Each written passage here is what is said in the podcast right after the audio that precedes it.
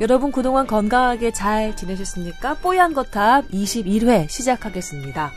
자, 조동찬 의학전문 기자 나오셨고요. 네, 안녕하십니까. 네, 임찬종 기자 안녕하세요. 네, 안녕하세요. 예, 그리고 저 여기서 박수와 더 환호와 이런 진행, 이런 잡다한 것을 맡고 있는 김소원 아나운서입니다. 어, 지난 한 주 저희가 좀 건너뛰었습니다. 어, 이유는 뭐 조동찬 기자가 휴가를 다녀오시느라고. 아, 예. 핵심. 아, 이게 핵심 멤버가 이렇게 빠지니까, 이 대체 불가능한 사람이 빠지니까 어쩔 수 없이 쉴 수밖에 없었네요. 어디 다녀오셨어요? 괜찮았어요? 네, 그냥 뭐 가족끼리 여행을 다녀왔습니다. 메르스 때문에 너무 음. 고생하시고 음. 이어서 쉬지 못하고 그러다가 쉬니까 좀 사람이 괜찮은 것 같기도 하고. 어때요? 네, 확실히 좀 쉬니까 좋긴 좋은데요. 지금 왜 그래요? 근데 상태가. 아, 근데, 근데 가족들을 같이 이제 모시고 가족들이랑 같이 가 휴가를 같이 갔거든요. 거기서 이제 제가 가장 역할을 했는데, 그러니까 사실 아니 지금 너무 진정한, 당연한 얘기를 진정한 휴가라기보다는 네. 봉사. 예, 약간 좀 그런 측면이 있어서. 봉사라기보다 가족에 대한 헌신. 뭐. 예, 그래서 다녀오고 났더니 더 휴가가 필요한 뭐 이런 상태가. 아, 저도 그래요. 사실 저도 여름휴가 한 달 전에 갔다 왔는데 음. 그때 너무 이제 가족, 정확히는 애들이나 가족에서 했더니 다쳤어요. 그래가지고. 어딜 다쳐? 허리를 다쳤어요. 허리를. 애들이 너무 안아달라고 그래가지고 계속 안고 있었더니. 그 애들 아내가 계속 안고 있었던 그러니까요. 애들인데. 그래서 어 진짜 이 사람들 무심한 발언들 하고 그래가지고 앉아 계시네. 허리 다쳐서 지금도 계속 재활 치료 중입니다. 허리 허리 다쳐가지고 한 달 동안. 아 근데 이제, 이제 저희 핵심 멤버가 한 주 휴가를 가니까 이렇게 저 뽀얀거탑 기다리시던 분들이 어 이게 어떻게 된 일이지? 그러, 그러셨을 것 같아요. 진짜 대체 불가능한 인물이 되고 싶다는 생각도 했습니다. 우, 우리 시대 모든 사람들의 꿈 아니야? 전문의 정신 따세요. 아, 왜? 의학 전문대학 가셔가지고 여기서 말고 여기서 말고 좀 다른 데서라도. 솔직히 말해서 그런 생각 좀 해봐요. 저도 기자 그만두고 의학 전문대학원 가면 어떨까 이런 조동찬 선배 보면서. 근데 각자가 자기 자리에서 대체 불가능하다고 생각이라도 해야지 자존감을 되게 대체 가능한 건사할 수 있을 텐데. 언제나 늘 대체할 거 할 수 있는 일인 거. 난 대체 전문이야. 대체 전문. 대체 전문. 대체 전문. 대타 아니, 전문. 그, 대한민국에도 의사가 십일만 명이거든요. 어. 그리고 구십일 퍼센트가 전문입니다. 아, 그러니까. 절대 겸손해 보이지 않는 거 알죠, 지금. 대체 가능하고요. 조동찬 기자도 언제든지 그냥 다른 의사로 훨씬 더 잘생기고 뭐 이런 젊은 에이, 의사로 대체할 수 있는 건가요? 씁쓸하다. 아, 그럼요. 그럼요. 씁쓸하다 씁쓸해. 그리고 저희가 지지난주 방송에서 음, 그 궁금한 점이나 아니면 방송 듣고 여러 가지 하고 싶은 그 얘기가 있으면 사연을 보내달라 이렇게 말씀해 드리면서 그 저희 이메일 계정 만들었다고 음. 소개를 해드렸잖아요. 그랬더니 득달 같이 어떤 네. 청취자분이 사연을 보내주셨어요. 감사합니다. 잠깐 정말. 관심 가져주셔서. 관심 가져주셔서 저희 관심병 종자들이기 때문에 소개를 잠깐 해드리고 넘어갈게요. 음, 반준이라고 읽어야 되나요? 비 에이 엔 제이 이 유 엔 이거 그 아이디 쓰시는 분인데요. 아, 뽀얀거탑의 알찬 정보들이 유익하고 재밌다고 조동찬 기자 칭찬을 해주셨고, 그 다음에 이 이번 주 역시 두 아들의 아빠인 저에게 중요한 부분이 있었습니다. 그냥 방송 듣고 응원 메일 쓰고 싶었습니다. 라고 적어주셨습니다. 아, 예. 반주님, 감사합니다. 예. 예, 감사합니다. 계속해서 청취 잘 해주시고요. 보니까 한양대병원 앞에 거기 주차장에 쓰고 계시대요, 그 메일을. 오, 진짜 어. 그러네. 어, 그 한양대병원에 자주 가실 일이 있으신 분인가 봐요. 음, 아, 예. 어, 그렇구나. 어. 예. 정말 그, 그, 애기들 약 먹일 때 잘 계량해서 음, 어, 뭐 이게 먹이는 거 예, 예, 그런 것도 저기 저 실천에 옮기고 계시는 모양이요. 정말 감사드립니다. 그리고 더불어서 다시 한번 저희 이메일 계정 알려드리면요. 어, 저희가 뽀얀 거탑이잖아요. 그래서 타워 골뱅이 에스비에이치 점 씨오 점 케이알 T-O-W-E-R 에스비에이치 점 씨오 점 케이알로 계정 만들어서 저희가 음, 사연 받고 타워, 있습니다. 몰랐어요. 어, 그래서 타워 거탑이라서. 아니, 뭐. 탑이잖아요.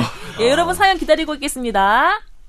자, 얘기로 좀 넘어가 볼까요? 네. 음, 오늘 우리가 가져온 주제가 두 가지예요. 하나는 우유, 하나는 저녁 식사. 요, 요게 키워드인데요. 뭐부터 할까요?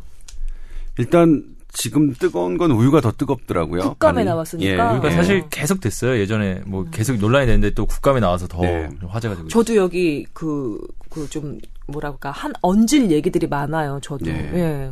우유 세대이기 때문에 예. 저도. 그렇죠. 우유는 사실 대단히 좋은 건강식품으로 알려져 있었죠. 음. 수십 년간 그랬을 겁니다. 네. 저희 때 제가 어렸을 때도 아, 저희 학교에서 막 우유를 급식했었죠. 그, 급식해서 했었죠. 아, 저도 그랬어요. 그래서 네. 가정 형편이 어려운 저는 이제 친구들이 우유 먹는 모습만 빤히 바, 바라보는. 어, 이건 또 무슨 진짜요? 아니 그러진 않았는데. 아니, 말도 안 되는 자기 이미지 메이킹을 이상한 쪽으로 하고 있어.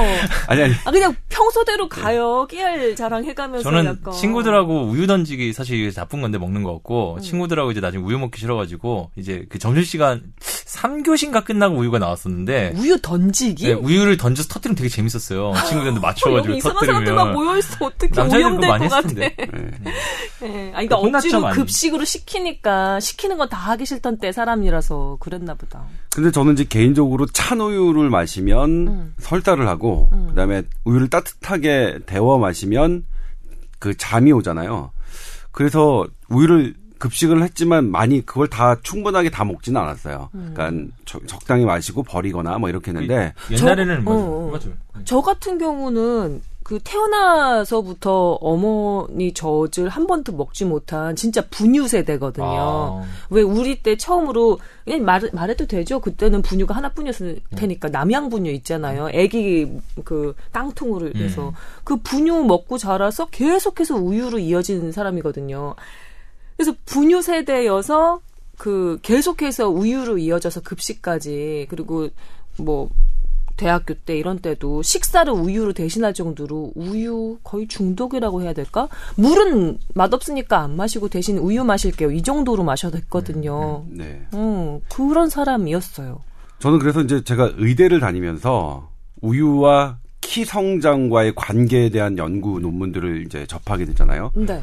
그러면서 다 상당히 후회가 됐어요. 아, 나 어렸을 때 우유를 좀 먹을 걸. 아, 우유가 키 크는 데는 예, 도움이 돼. 예. 그거는 뭐, 이, 지금도 그거에 대한 논란은 없거든요. 그래서 아. 저희 형이 저보다 같은 어머니, 아버지로부터 낳은 자식인데 저희 형이 저보다 한 오 센티미터 정도가 더 크거든요. 음. 우리, 저희 형 보니까 어렸을 때 우유를 잘 먹었어요. 음. 열심히 잘. 예. 그리고 집에 사다 놓은 우유도 저는 이제 상대적으로 찬 우유를 마시면 설사하니까 음. 안 먹었던 그 나머지 부분을 저희 형이 다 먹었겠죠. 음. 저는 그 차이가 아닐까라는 생각이 음. 좀 들었어요. 네. 물론 저희 형이 이제 저보다는 못생겨서 세상에 좀 공평한 부분은 있지만. 무슨 일을 하세요? 뭐, 여러 일, 아, 저희 형은. 갑자기 직업을 물어보니까. 왜 몸을 사려? 왜? 뭔데요? 그러니까 예전에는 환경학을 전공하는 그 과학자였고, 음. 과학자였다가 잠시 우리나라에서 생활할 때는 그 뭐라고 하죠? 컨설턴트를 아. 했다가 다시 지금 미국으로 가서 과학자의 길을 걸으려고 하고 있는 상태라서 아. 현재 지금을 딱 물어보니까 뭐라고 대답해야 되지? 아. 그래서 좋아요. 키가 오 센티미터 더 크시고 못생기시고. 어. 네. 네. 네. 그렇죠? 네. 그건 뭐. 하여튼 그런데. 네. 어. 그런데 이제 우유가 그것뿐만 아니라 그 키를 키우는 능력뿐만 아니라 우유를 마시는 사람이 심장 혈관으로 심장 혈관 질환으로 사망할 확률이 훨씬 낮고 낮다. 낮다. 낮다. 예. 그러니까 심장병 예방 효과가 있고 으흠. 게다가 암 예방, 유방암이나 뭐 다른 뭐 골 그 그 뼈에 관한 암 이런 음. 것들이 훨씬 낮다는 연구들이 줄기차게 나왔습니다. 와. 그러니까 예. 예. 그러니까 이건 뭐 너무 많이 나와서 우유는 단순히 키를 키우는 것뿐만 아니라 음. 아, 우리 뭐 생명도 연장시켜 주는 하나의 그러니까 건강 기능식품, 그러니까, 그러니까. 약이 될 수 있다. 이렇게 지금 줄기차게 배워왔었거든요. 그때가 언제예요? 그게 시기적으로? 이제 그게 제가 이천 년대까지죠. 이천 년대, 이천 년대까지. 초반, 초반까지는 계속 네. 그런 연구들이 나오다가 네. 이게 이제 반전이 됐어요. 이게 반전이 된 게 처음에 이제 나왔던 게 어느, 어느, 어디가 먼저인지는 모르겠지만 코넬 대학에서 시작한 것 같은데 코넬 대학에서는 원래 우유가 칼슘 성분이 많잖아요. 음. 그 칼슘 성분이 많은 것 때문에 사실은 심장 그 질환 걸릴 위험도가 낮아지는 그 이유로 그 칼슘, 예, 칼슘, 예. 음. 그다음에 칼슘이 많으면 뼈를 튼튼하게 하고 음. 그다음에 칼슘이 많으면 아무래도 뼈 성장에 도움이 되겠죠. 네. 이렇게 도움이 된, 된 고, 되고자 하는 칼슘이 많아서 골다공증을 예방하는 식품으로 생각해 왔는데 네. 이 코넬 대학에서 네. 큰 약간 이십만 명을 대상으로 연구를 했을 거예요. 음. 근데 해봤더니 오히려 음. 우유를 석 잔 이상 마신 사람이 골다공증에 더 잘 걸리더라. 음. 이렇게 정 지금까지 생각했던 것과 정반대되는 연구가 나오기 시작했고요. 네. 그다음에 스웨덴 이제 웁살라 대학이라고 하는데 그 네. 스웨덴 같은 경우에도 상당히 이제 우유를 많이 먹는 낙농국까지 네. 낙농국가 네. 진짜. 여기 같은 경우에도 그 여기 연구에서도 한 이십 년 정도의 통계를 사람 사람에 관련된 연구를 그러니까 통계를 가지고 예. 연구를 했구나. 예. 그렇게 해서 봤더니 이 우유를 석 잔 이상 마신 사람이 예. 오히려 심장 질환으로 사망할 확률이 더 높아진다는 음. 지금까지 연구 결과 정반대되는 음. 게 나왔어요. 예, 제가 자세한 걸 좀 말씀드리면 하루에 우유를 석 잔 이상 마시는 여성은 스웨덴 웁살라 대학 연구진의 논문에 나오는 건데 어, 한 잔 미만으로 마시는 여성보다 전체 사망률은 구십팔 퍼센트, 심혈관 질환 사망률은 구십 퍼센트, 암 사망률은 사십사 퍼센트가 더 높았다. 네. 어, 이 정도면은 꽤 세죠. 네. 그래서 이제 그 연구가 하나만 나오더라도 음. 하나만 하나만 나오더라도 물론 그 의미가 있지만 사실은 제가 여러 번 말씀드렸지만 한 개의 논문 갖고 우리가 여지껏 그 팩 로 알고 있던 사실을 뒤엎는 경우는 별로 없거든요. 네. 여러 개를 지켜봐야 되는데 네.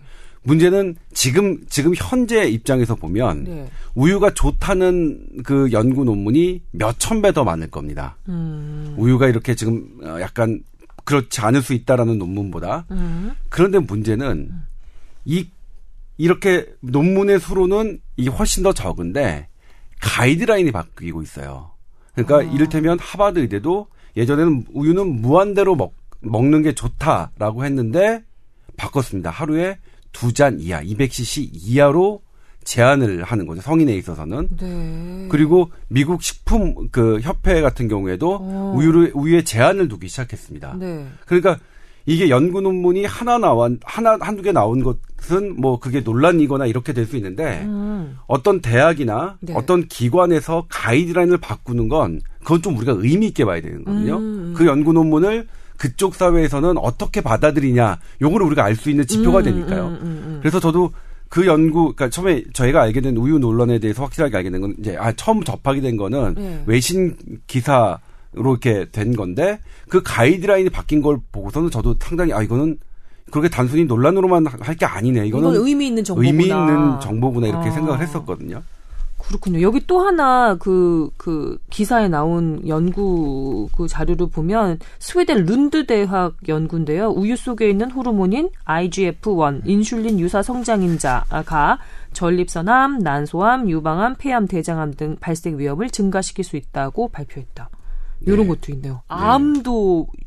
근데 조금 전에 이천 년대 초반까지 연구 결과에 의하면 우리 조동찬 기자가 말해준 건데 네. 심장병도 뭐 줄이고 유방암 발생률도 줄이고 이런 식으로 암 발생률도 줄인다는 연구 결과가 많았다는데 네. 여기는 오히려 그 거, 거꾸로 반대 얘기를 하고 있네요. 네, 그렇습니다. 그러니까 여기서 이제 성장을 촉진시켰던 그 인슐린 아이지에프라는 건데 인슐린 아이 그 그로스 호르몬, 그러니까 인슐린처럼 생 과 비슷한 음. 성장 호르몬이라는 건데 네. 이게 예전에는 성장을 촉진하는 데 상당한 영향을 줬지만 음. 암세포가 성장하는 데도 이게 상당히 관여를 한다라는 어. 게 지금 밝혀지고 있거든요. 세상에 공짜는 네. 없어. 뭐든 키우는 거는 암세포도 키우는 거야. 그래서 사실 이것 때문에 키가 큰 사람이 암 지난번에 한번 예, 얘기했었죠. 암이 그래, 그래. 더 많이 발생한다라는 음. 것도 이런 그 기전에 의해서 이렇게 우리나라 연구팀들이 이제 발표를 했었는데 네. 사실은 그 연구는 사장됐어요.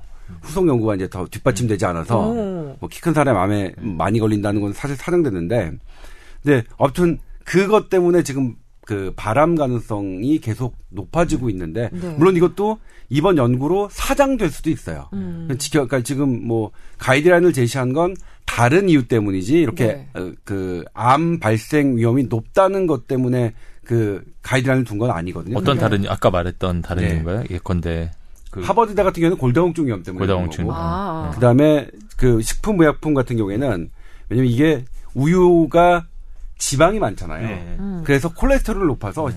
이것 때문에 심혈관 질환이 위험성이 높아진다는 이유를 근거로 댔거든요. 근데 음. 궁금한 거는 일반인들 입장에서 제일 궁금한 건 그러니까 아까도 말씀하셨지만 예전에는 우유가 좋다는 논문이 엄청나게 쏟아져 나오다가 네. 최근 몇 년 사이에 이제 이게 안 좋다는 어떻게 보면 정반대잖아요. 네. 근데 일반인들이 보기엔 아니 똑같이 의학자들, 과학자들이 한 건데 네. 과학이라는 거는 객관적 방법을 실험해서 논문으로 인정받을 정도의 퀄리티가 있으려면 결과가 바뀌면 안 되는 건데 최소한 몰랐던 걸 알게 되는 건 있을 수 있지만 예전과 결과가 정반대로 나오는 거 이거는 그럼 뭐 객관적 과학이라고 말을 할 수 있는 어느 말을 믿어야 되냐 뭐 이런 의문이 당연히 생길 것 같아요.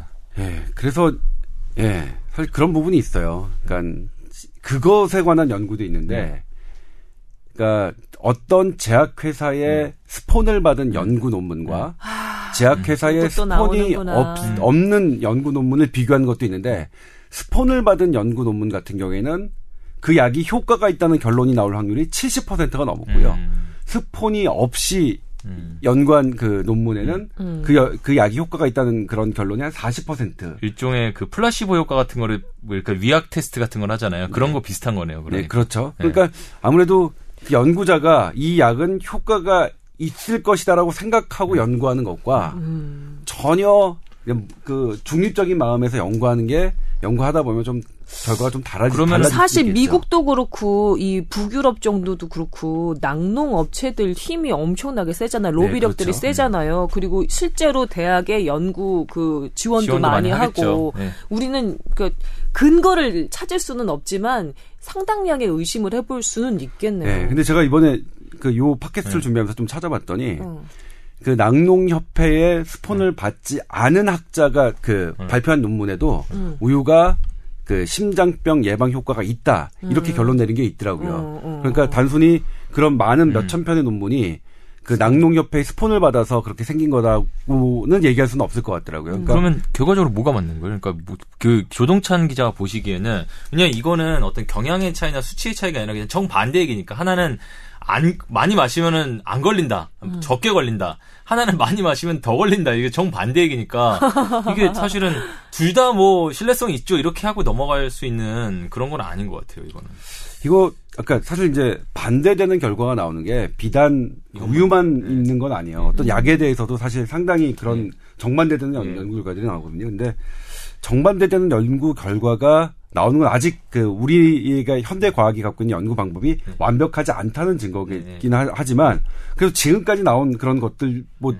것들에 비하면 그래도 우리가 활용할 수 있는 유일한 그 네. 방법이거든요. 근데 어쨌든 다르게 이번 우유 다르게 나온 거는 그래서 전 지켜봐요. 네. 이게 그러니까 뭐냐면 다르게 나온 것 이런 연구 결과들이 계속 후속 후속 연구들을 아, 해보니까 진짜로 그러네, 네. 진짜로 그러네. 그래서 한 열 몇 편 이렇게 네. 쌓이면. 그거에 그거를 분석한 논문이 또 나오거든요. 네. 그렇죠. 그러면 이제 우리가 아 이건 아니다. 이거는 진짜로 우유가 네. 좋다는 것을 바꿀 만한 시기가 네. 됐다. 이렇게 네. 생각하는 건데 그래서 그 과도기에는 사실 판단을 할 수가 없는 시기들이 네. 분명히 있어요. 이거 음. 어떻게 해석해야 네. 되지? 근데 다만 이제 우유에 관해서는 그 미국이 어쨌든 가이드라인을 네. 바꿨다는 것에 것에는 분명히 그들이 이 연구는 심각하게 받아들이고 있다라는 거. 그러니까.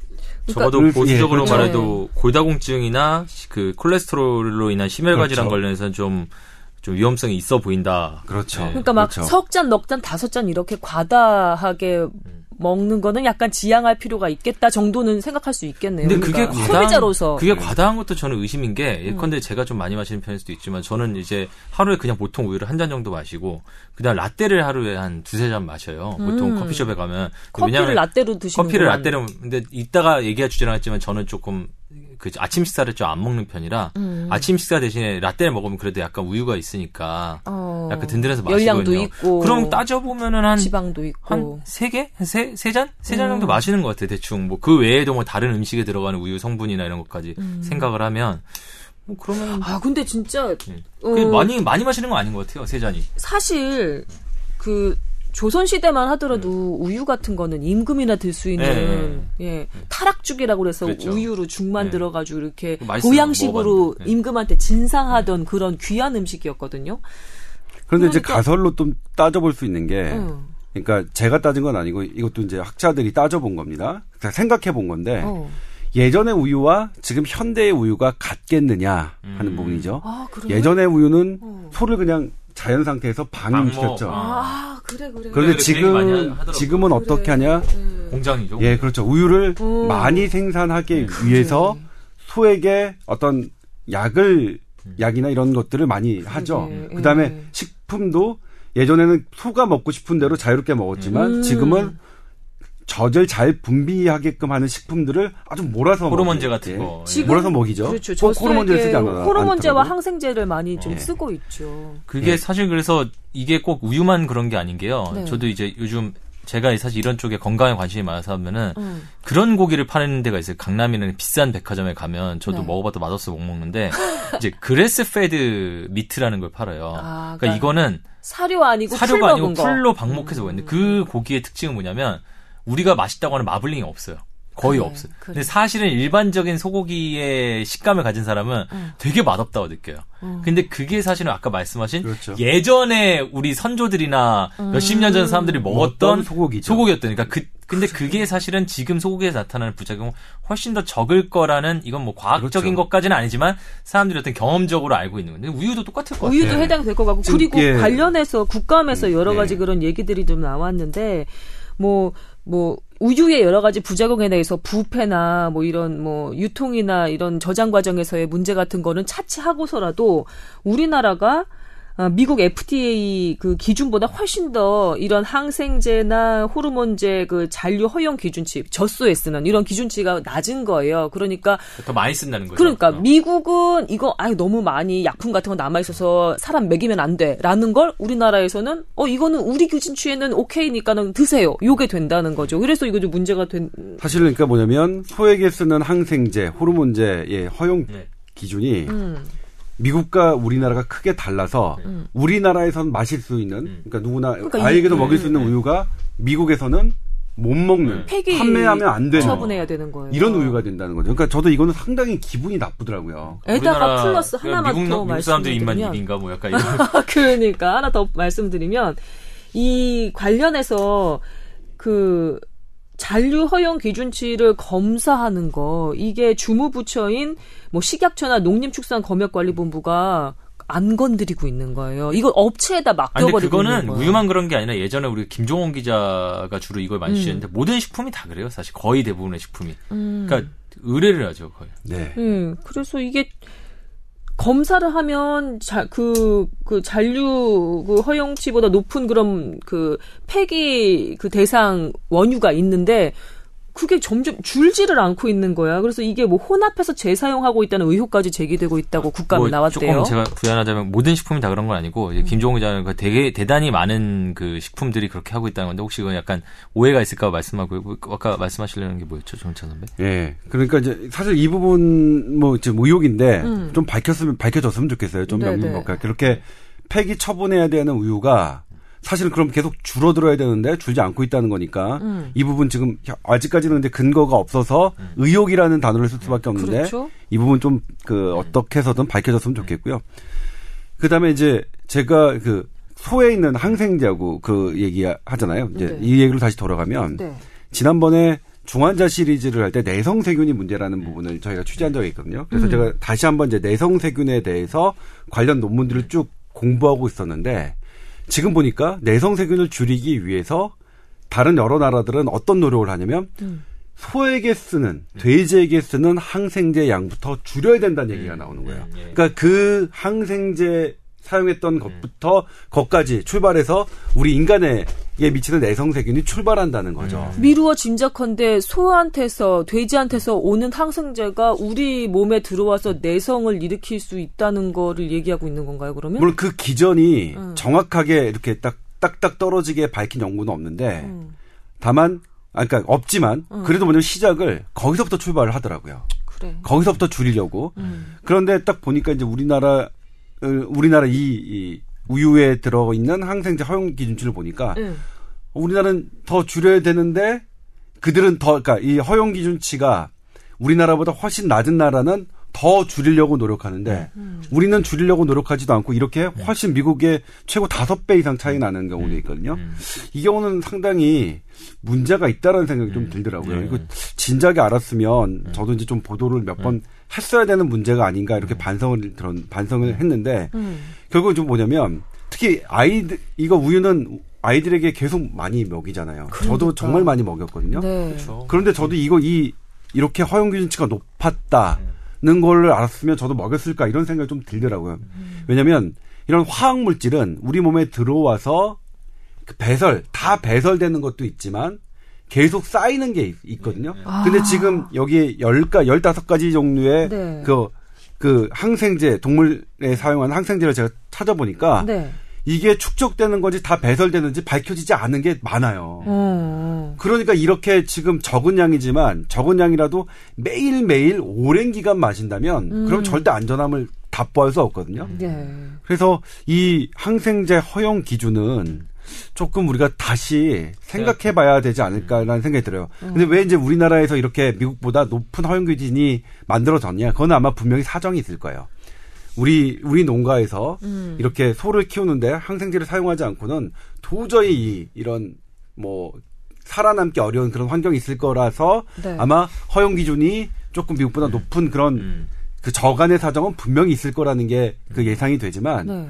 이건 그러니까 같이 생각해야 되는 거죠. 우리가 그럼에도 그러려면 이제 어 우리 아마 이 허용 기준을 낮추려면 여러 가지 작업이 필요할 거예요. 우리가 좀 더 우유를 비싼 값에 사야 되고, 음. 되고 소고기를 좀 더 비싼 값에 먹어야 되는 이런 이런 것까지 우리가 감안하고 그래. 그럴 각오가 돼 있어야 하는 일이긴 하지만 네. 아무튼 이 부분은 저희가 전반적으로 좀 다시 생각했으면 하는. 나는 예. 이 우유가 여러 가지 그, 그 제품으로 생산되는데 기준이 조금 더 높아져야 된다고 믿는 이유가 우리가 우유를 사 먹지 않는 것만으로도 아, 만으로 우유를 안 먹을 수 있는 게 아니에요. 왜냐하면 네. 과자에 들어가지.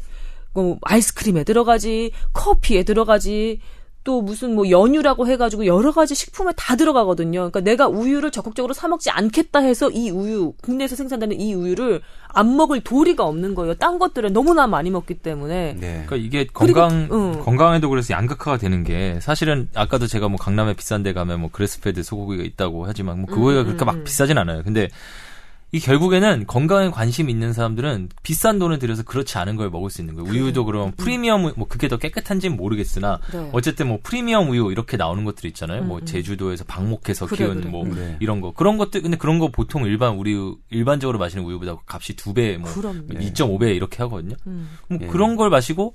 말씀하신 다른 것도 뭐 분유나 분유를 먹든 뭐라든 돈 많은 사람들은 계속 그렇게 건강을 유지할 수 있는 건 자기가 적극적으로 정보도 많고 하는데 말씀하신 것처럼 과자에도 들어가고 일반적인 다 들어가는데 일반적인 사람들 그냥 먹는 거거든요. 그냥 거의 또 약간 일반적인 돈이 조금 더 경제적 사정이 어려우신 분들은 사실은 배치력이 제일 싼 값에 배치력이 쉬운 수단이기도 하고 그럼 결국에는 그 기준 때문에 더 돈이 없는 분들은 더 아, 건강이 악화될 수도 있는 문제가 있네. 네. 네. 네. 그리고 또 이게 이제 이런 게 농민과 어민 이런 것과 관련된 음. 보도는 상당히 어렵습니다. 아, 그렇죠. 하면 그렇지. 난리가 나. 그러니까 난리가 나. 예전에 이제 어떤 일이 있었냐면 제가 한 건 음. 아닌데 음.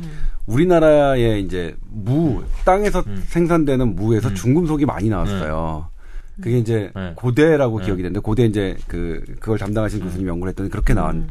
나왔고 그게 이제 보도가 되니까 난 이후에 그 농민들이 그 고대 그 교수님을 찾아가서 되게 막 항의를 아, 그렇죠. 뭐 세게 아, 한 게 있었거든요. 그래서 음. 이제 그다음부터는 거기 관련 학자들이 거의 인터뷰를 안 하고 그 관련 연구가 좀 중단된 일도 있었고 음. 또 하나가 뭐냐면 제가 이제 이거는 하려다가 못했던 게 우리나라 그 어민 어민 어민들이 음. 그 생선을 많이 드시거든요. 네, 그렇죠. 그런데 생선을 많이 드시는 어민들이 중금속이 혈액 내 중금속이 음. 높다는 게 예, 축적돼서 음. 그게 이제 부산에서 연구가 음. 나왔거든요. 음. 하려고 했더니 이제 그때 선배들이 못하게 하더라고요. 이거 하면 난리 난다. 음. 음. 우리 김영란법 있잖아요. 공직자 뇌물수수 방지 위한 그거 봐. 한우 세트 빼달라고 이 관련 업자들이 그, 그 산업 그 담당자들이 네. 막 성명 내고 실력 행사하겠다고 나서고 또 그렇게 나오시더라고요. 네. 그게 그쪽 지역구를 도 지 그 국회의원들은 그걸 만약에 반대했다가는 지금 기자도 이런데 그 네. 지역구를 가지고 정치적으로 자살행위이기 때문에 어. 할 수가 없어요. 그래서 사실은 식품에 있구나. 대해서 특히 음. 농식품에 대해서는 이게 상당히 그러니까 어떤 성역처럼 되어 있는 것 같아요. 건들기가 되게 어려운 부분인데 음. 근데 이게 마침 우유가 이것도 그, 그 김재원 김재원 의원실이죠. 그렇죠. 네, 새누리당 네, 김재원 의원이요. 거기 의원실에 나온 걸 보면 음. 상당히 그런 걸 의식해서 조심스럽게 쓰긴 했어요. 네. 보도 자료도 음. 이게 의혹이다. 그다음에 뭐뭐 뭐 기준치가 이렇게 했다. 음. 이렇게 이제 객관적으로 사실 딱 이렇게 그렇게 하고 그렇죠. 거기다 논평을 별로 안 했거든요. 음. 그래.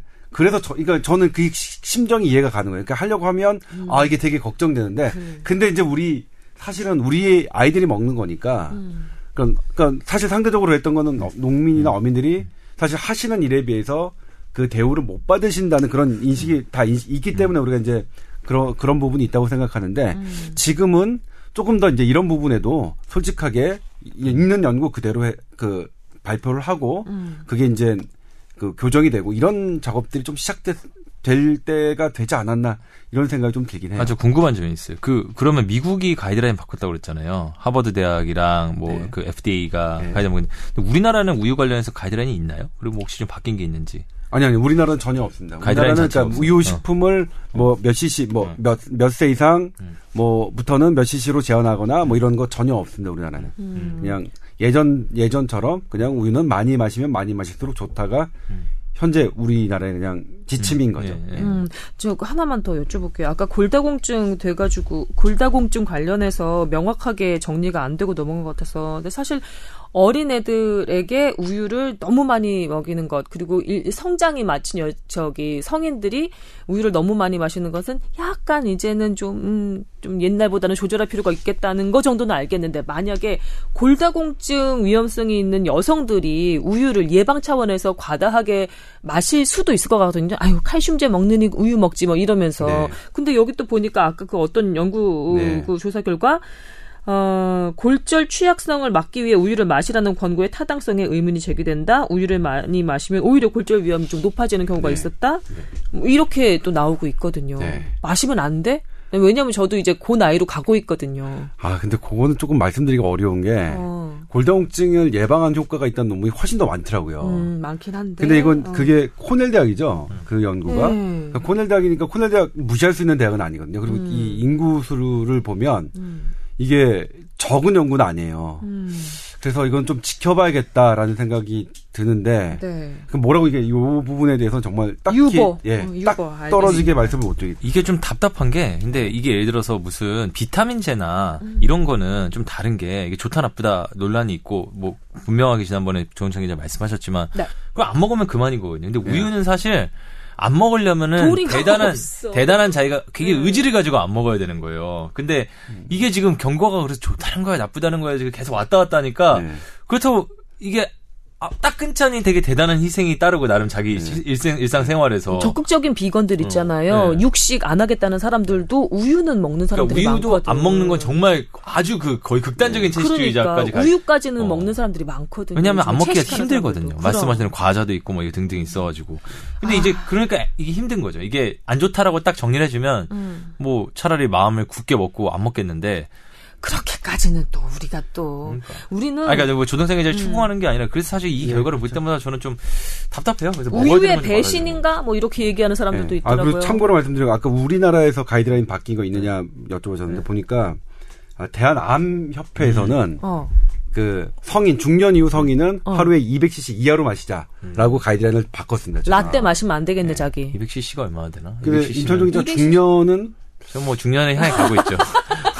중년이라고 하면 이제 사십오 세 이상은 얘기하는 얼마 안 달려가고 나왔지. 있지. 근데 어제는 뭐 이백 씨씨면 음. 한 보통 한 컵 머그컵 한 잔이 한 이백 씨씨 되나요? 아, 그거보다 좀 더 적어야지. 어, 그래요? 그럼. 머그컵 한 잔이요? 어. 그렇죠. 어, 우리 우유 팩 있잖아요. 아, 어, 우리 쬐끄만한 팩 그게 이백 씨씨. 근데 그건 있어요. 사실 이것도 별가인데 그 바로 그 암 성부작 인자 때문에 응. 근육 만들려는 그 남자들은 응. 또 우유를 엄청 마셔요. 왜냐면 또 근육 만드는데 그게 또 도움이 되거든요. 아까 아이지에프 원 그래, 맞아요. 네. 그래서 엄청 많아요. 그래서 예전에 슈퍼스커트라는 프로그램이 한 총한 이제 이미 좀 유행한 적이 있었는데 유행을 해가지고 응. 그게 뭐냐면 자기 몸무게 헬스 프로그램이에요? 헬스라기보다는 그러니까 근육을 성장시키는데 응, 응. 최적화된 프로그램이라고 이렇게 많이 나오는 건데 응. 되게 간단해요.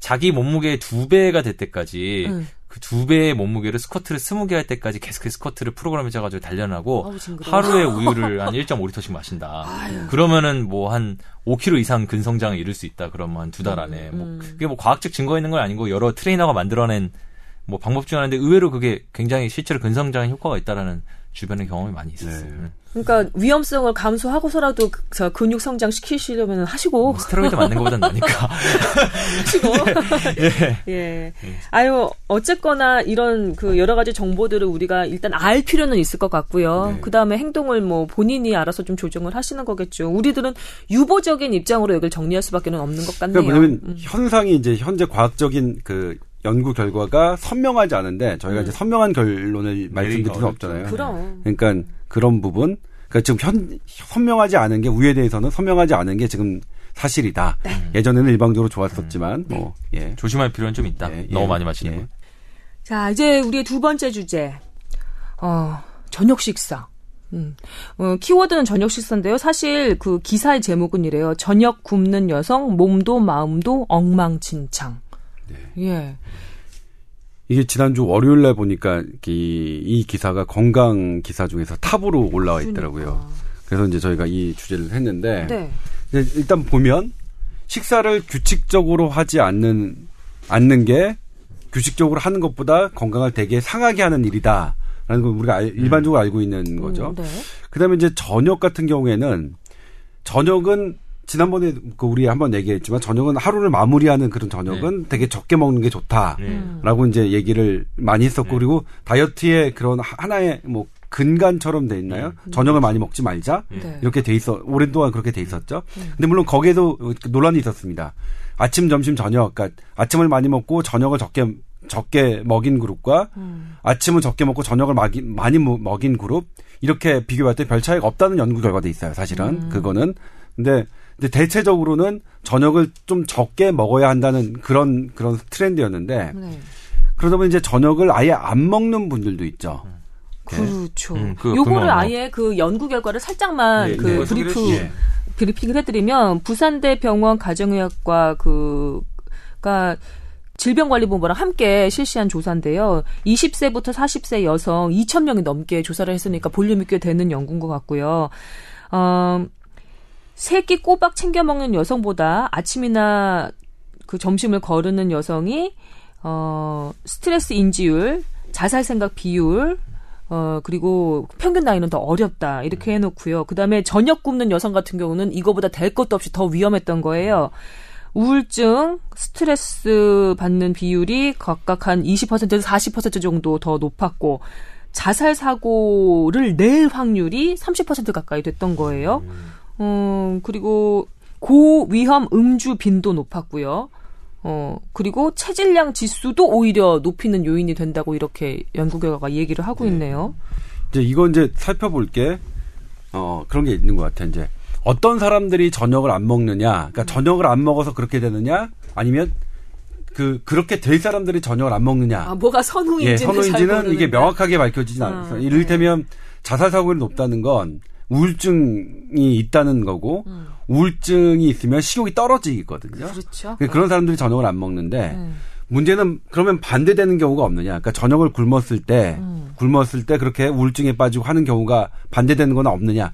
그렇지 않다는 데 문제가 있어요. 음. 그러니까 일단 뭐 우울증이 있고 이런 사람들이 저녁을 안 먹어서 이런 문제가 생길 가능성도 있지만 음.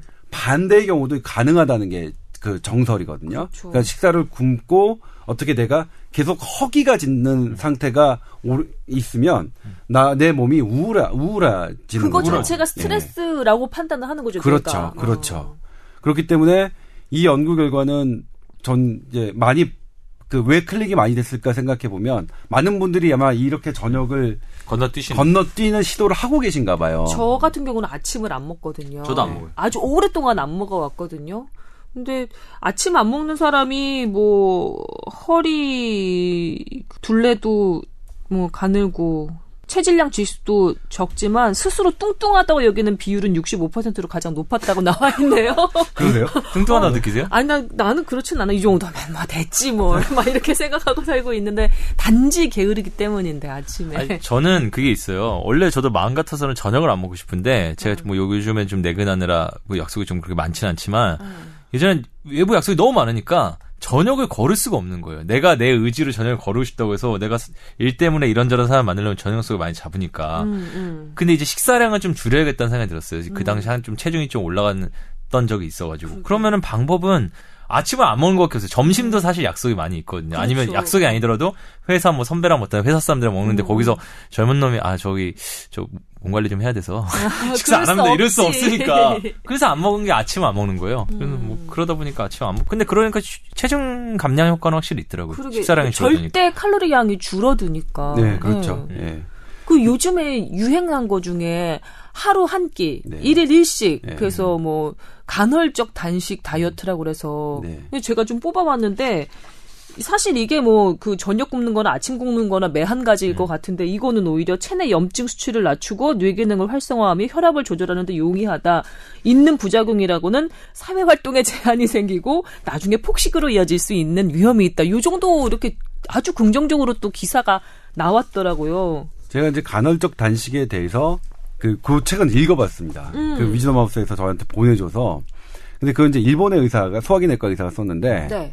문제는 이, 이분이 설명하는 거기에 가서 메디컬 텀이 나오는데 음. 그럼 마치 그게 진짜 팩트처럼 오해하기 쉬운데 다 가설이더라고요. 음. 아. 사실 간헐적 단식을 설명한 이론은 다 가설입니다. 그분의 생각이에요. 음. 그게 어떤 연구 결과가 돼 있어서 음. 내가 배고픔을 느낄 때 이런 뭐 어떤 예, 음. 이렇게 나온다 나온다라는 게 돼 있는 게 아니라 음. 그럴 것이다 그럴 것이다 그럴 것이다라고 그분이 주장하시는 바입니다. 그러니까 음. 간헐적 단식이 어떻게 그 의사가 썼다고 해서 이게 우리가 모두가 따라야 될, 이렇게, 따라도 될 만큼의 충분한 근거가 있는 거 아닙니다. 아. 아닙니다. 다만, 어쨌든 간에, 그럴 가능성은 있는 거죠. 그러니까, 음. 또 그럴, 어, 제가 읽어봐도, 아, 그럴 수 있겠네, 그럴 수 있겠네, 이런 생각은 들었거든요. 약간 음. 뭐, 예. 추론이 아주 뭐, 터무니없진 예. 않은데. 예, 그렇죠, 그렇죠. 예. 추론이 터무니없지 않고, 음. 의학적 지식을 바탕으로 예. 추론한 것이긴 하지만, 네.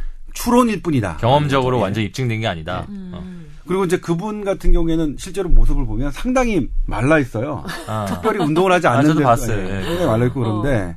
근데 이제 이 일일식 같은, 일일일식, 간을, 배고플 때만 밥을 먹는다는 건데, 그게 일일일식, 그러니까 사실 아까 요, 요거 정정해 드릴게요.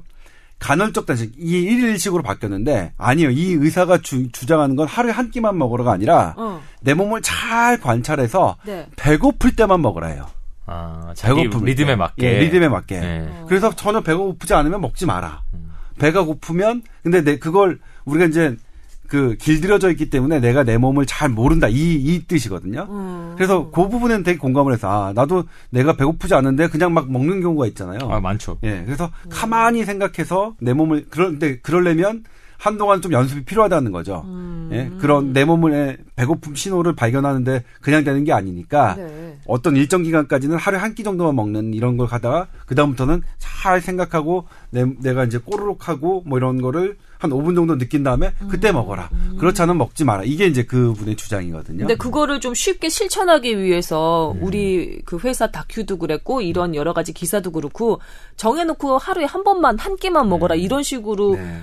그 뭐랄까 활용 팁처럼 루틴을 만들어주는 어, 그렇게 만들어주던 네. 기사 그렇게 썼거든. 예, 네, 그건 잘못된 겁니다. 아, 그렇구나. 네, 그건 잘못된 겁니다. 근데 이제 간헐적 단식 주장하는 게 그 사실 그 의사분뿐만이 아니라 여러 가지 분들이 있긴 있죠. 일일일식이라든가 네. 간헐적 단식 예컨대 뭐 그런 거가 되게 많은 것 같아요. 뭐 그래서 이십사 시간 중 그 공복 상태를 유지하면 뭐 체내 인슐린 수치라던가 혈당 수치가 뭐 급격히 떨어져서 뭐 당뇨에 좋다 뭐 이런 얘기도 있는데 또 그 정반대 얘기도 있고. 그러니까 이게 뭐냐면요. 하루 정도 이십사 시간을 하고서 음. 어떤 어떤 호르몬 수치의 변화를 음. 딱 해가지고 그러니까 그럼 이틀 네. 연구하는 거죠. 네.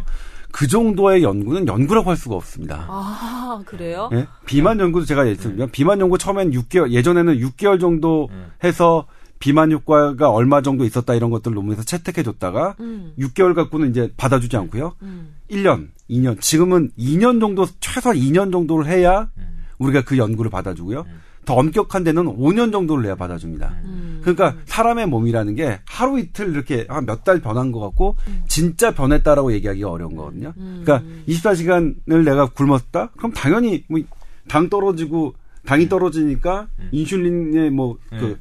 그 활용되는 네. 양이 저, 적어질 네. 적어질 테고 그러니까 뭐 나의 그 당뇨병 증세는 완화될 가능성이 있을진 모르겠지만 음. 그건 딱 그때겠죠. 음. 어 그다음에 다시, 예, 다시 먹거나 이러면 그래. 그 역작용이 생길 수도 있는 거거든요. 그래서 음. 그런 식의 논리는 상당히 위험한 겁니다. 아, 이를테면 그렇구나. 이렇게 이십사 시간 굶었던 실제로 뭐다 뭐다 음. 이런 거는 상당히 사이비적입니다. 음. 너무 짧아 예. 지켜보는 예. 시간이. 예. 아, 그렇구나. 다만 그거 있는 것 같아요. 이제 굶는 게 저희 그러니까 효과가 있는 게 음. 제가 좀 해봤더니 효과가 있는 게 그거 왜냐면 칼로리의 절대량이 줄어들기 때문에 네. 그러니까 제가 보기엔 그 일일일식 했던 그분들이 주장하는 것처럼 음. 무슨 뭐 당이 떨어지고 이런 건 제가 잘 모르겠고 네. 근데 칼로리의 절대량이 줄어들잖아요. 네, 맞아요. 그리고 또 그걸 하면 또 술을 못 먹어요. 왜냐면 술을 하면 일일일식이 될 음. 수가 없잖아요. 술 안 먹고 절대 칼로리가 떨어지니까 체중이 줄어들거든요. 음. 그러면 자기 당연히 체중이 줄어들므로써 얻어지는 건강적 효과들이 되게 그래, 있죠. 네, 저는 그러니까 만약 무리가 없다면 어. 내 생활이 그렇게 가능하다. 하루에 한 끼만 먹어도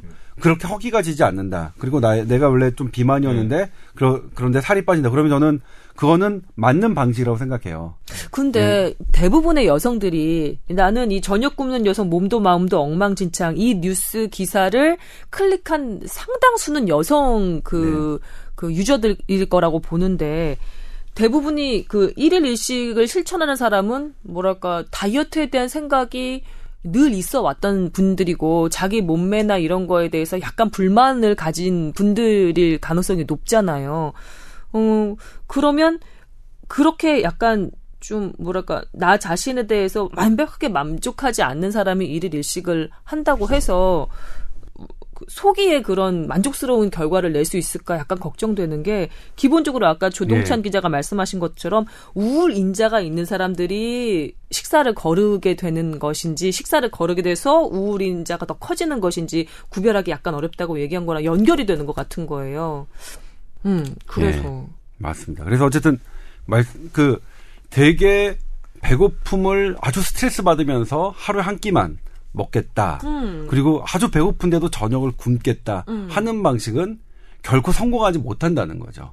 내가 체중을 빼는, 뺀다는 건 뭐냐면, 음. 그러니까 기간이 오랜 기간 유지돼야 우리가 그 논문으로 받아주겠다는 의미가 뭐냐면, 이건 습관이라는 거예요. 습관. 습관이 맞아. 바뀌어야 이게 뭐가 바뀌는 거지.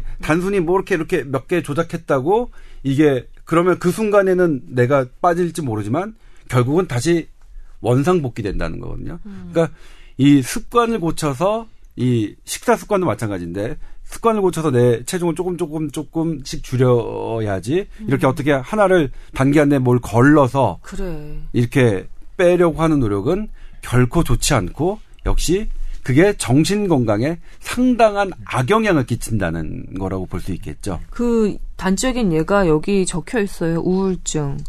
그다음에 뭐 아까 말씀해 저기 드렸듯이 자살 사고 낼 비율 확률 그다음에 음주 뒤 후회 비율 흡연율 생리불순 경험률 이런 것들이 전부 다 그 그 우울한 정도 정신 건강이 나빠진다는 것을 나타내주는 아주 좋은 척도들이잖아요. 네, 네.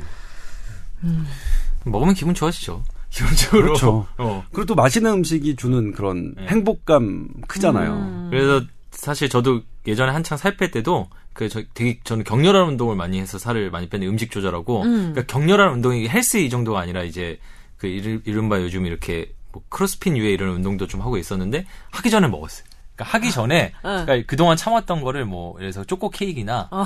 피자나 이런 것들을 하기 한 한 시간 정도 전에 먹는 거예요. 음. 그럼 그 다음에 더 좋은 효과가 뭐냐면 음. 그럼 그걸 먹기 때문에 이제 후퇴할 수가 없어요. 아. 먹기 때문에 내가 생각했던 목표했던 어. 운동량을 왜 배수진을 다 해야 돼요. 어. 왜 배수진을 그러니까 치고 약간 이미 죄를 해. 지었기 때문에 어. 그 때문에 뭐 되게 힘들거든요. 그랬던 뭐 버피니 뭐 월볼샷이니 뭐 크로스핏 혹시 운, 이, 듣는 분 중에 크로스핏 어. 하는 분도 있으면 들었는데 진짜 힘든 운동이거든요. 되게 전문 용어 네. 같이 들린다. 근데 그런 것들이 하면 진짜 토할 것 같은데 하고 나면은 음. 다 포기하고 한 반 정도만 포기하고 싶은데 포기를 못해요. 이미 먹어서 안 될 것도 먹었기 때문에. 음. 근데 좋더라고요.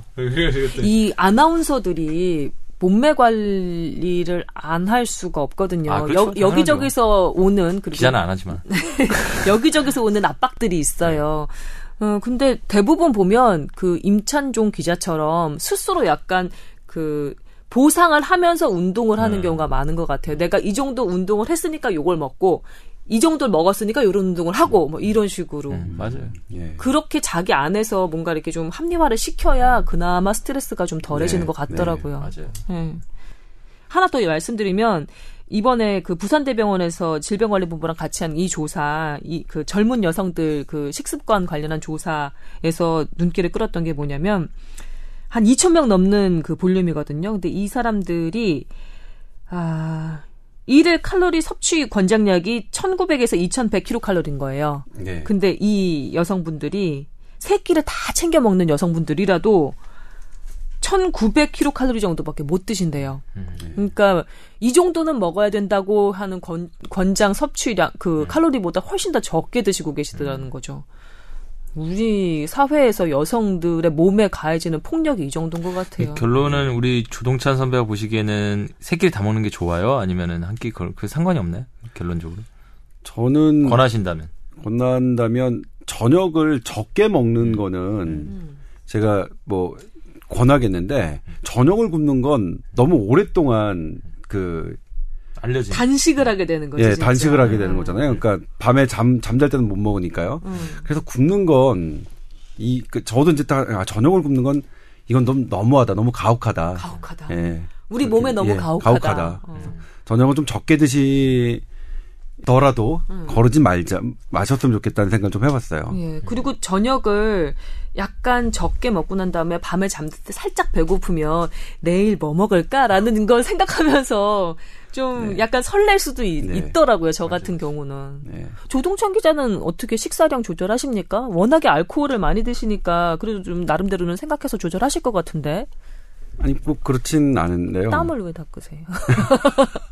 지금 저 않아요? 그래서 체중이 그러니까 메르스 사태 이후로 좀 늘었어요. 한 삼 킬로그램가 늘었는데. 아니 왜 고생을 했는데 오히려 체중이 늘었어요? 저는 뭐냐면 제가 제가 갖고 있는 그 신념이 뭐냐면 힘들 때 잘 어. 먹으면 뻗진 않는다. 음. 제가 레지... 어, 왜 이렇게 절절하게 살아 사람이? 아 제가 신경과 레지던트 할 때 어. 했던 거. 그래서 일 년 차 때 하루에 두 시간 정도 뭐. 정도밖에 못, 잘, 못 자는 시간 일 년 정도 했잖아요. 그때 음. 이제 윗년차들이 하는 게 주장창 먹입니다. 아. 그리고 제가 그때 팔십오 킬로그램, 지금보다 한 십 킬로그램가 더 쪘는데, 네. 저 그때 생각하면 왜 내가 이렇게, 이렇게 힘든데 왜 나 안 쓰러지지? 안 쓰러지지 봤더니. 어. 그렇게 잘 먹으면 쓰러지지는 않더라고요. 그래서 음. 메르스 때도 제가 모든 거 포기하고, 아, 무조건 잘 먹는다. 칼로리 높은 거 먹고 막 그랬거든요. 어. 근데, 그래서, 근데 그 쪘던 살이. 괜찮아요? 그래도 중년에? 상관없어요. 그때는 젊었을 테고 레지던트 네. 때는. 지금은 네. 약간 나이대가 좀 올라오셨잖아요. 그래도 네. 괜찮아? 아니 그래도 뭐 그때만큼은 그러니까 메르스 때 그때만 그렇게 힘들게 일하진 않았으니까요. 그러니까 아. 레지던트 할 때만큼 일하진 않았으니까. 네. 어쨌든 그래도 잘 버텼던 것 같아요. 그러니까 별로 힘들지. 그러니까 그렇게 좀 힘들긴 했지만 음. 잘 먹는다는 느낌을 받아서 그런지 어쨌든 아, 아 그럼 난 버틸 수 있다. 할 수 있다. 뭐 이런 생각이 좀 들었거든요. 음. 그래서 근데 어쨌든 먹는 거는 아, 먹고 싶은 거를 계속 참는 거는 지나치게 스트레스잖아요. 우리 음. 그리고 그게 또 적절하면 모르겠는데 이런 여러 조사를 보면 음. 우리가 좀 과도하다는 거잖아요. 그래서 네. 그냥 맛있는 거 어느 정도는 음. 먹고 살았으면 좋겠, 좋겠다. 그리고 음. 왜냐면 온 국민이 다 아나운서가 될 필요는 없잖아요. 그렇죠? 통통한 아나운서도 많아요. 그렇죠. 네. 네. 알겠습니다. 그래서 요, 요 기사는 좀 아팠는데 음. 너무 스트레스, 스트레스 받지 마시고 저녁을 굶는 건 너무 굶는 시간이 그러니까 식사를 하게 될 그 그러니까 단식 시간이 기니까 네. 저녁 굶는 건 진짜 무리인 것 같아요. 아무리 음. 생각해도. 그래서 저녁은 드셔라. 네. 이런 말씀 좀 드리고 싶네요. 정신적인 허기가 있잖아요. 이렇게 내가 식사량을 조절하고 있다는 사실을 인지하면 정신적으로는 내가 되게 그 굶고 있다는 것만큼 센 정보가 없는 것 같아요. 나중에 폭식으로 이어진다고 여기도 적혀있긴 하는데 이럴 그 위험성도 있으니까 드실 수 있을 때 조금씩만 네. 그리고 정신적 허기를 막기 위해서 다른 행복한 거리들을 좀 만들어야 되는 것 같아요. 그게 네. 오히려 한 끼 굶는 것보다 나은 것 같아요. 솔직히. 네. 주변에서 보면 저도 그 막 조절하는 여자친구도 후배도 얼마나 많이 봤겠어요. 아유 뭐 아나운서는 더 그럴 수 있죠. 나중에 우리 제가 심리학과 나오는데 이 심리학과 사람들이 좀 예민한 사람들이 많았는지 섭식장애 있는 친구들이 음. 너무 많았어. 먹고 토하고 예. 음. 거식증 걸린 애들 도 많았거든요. 딴 거 없어. 이 정신적인 허기를 막기 위해서 딴 행복한 거리를 만드는 그게 최고인 것 같아요. 예. 어, 나 예. 오늘 정리 내가 제대로 한 거예요? 잘한 것 같습니다. 완전 동의합니다. 그래요. 자 이제 이 녹음 끝나시고 점심 드실 아, 텐데 예, 예. 음, 음. 예, 말씀하세요. 예. 음, 맛있게 드시라고. 예, 음, 음. 알겠습니다. 저도 맛있게 먹겠습니다. 예. 저도 맛있게 먹겠습니다. 청취자 여러분들도 식사 맛있게 하십시오. 맛있게 먹는 거는 칼로리를 안 가. 그렇게 믿자고요. 그렇게 믿자고요. 예. 오늘 여기까지 하고 정리하겠습니다. 감사합니다. 네, 고맙습니다. 네.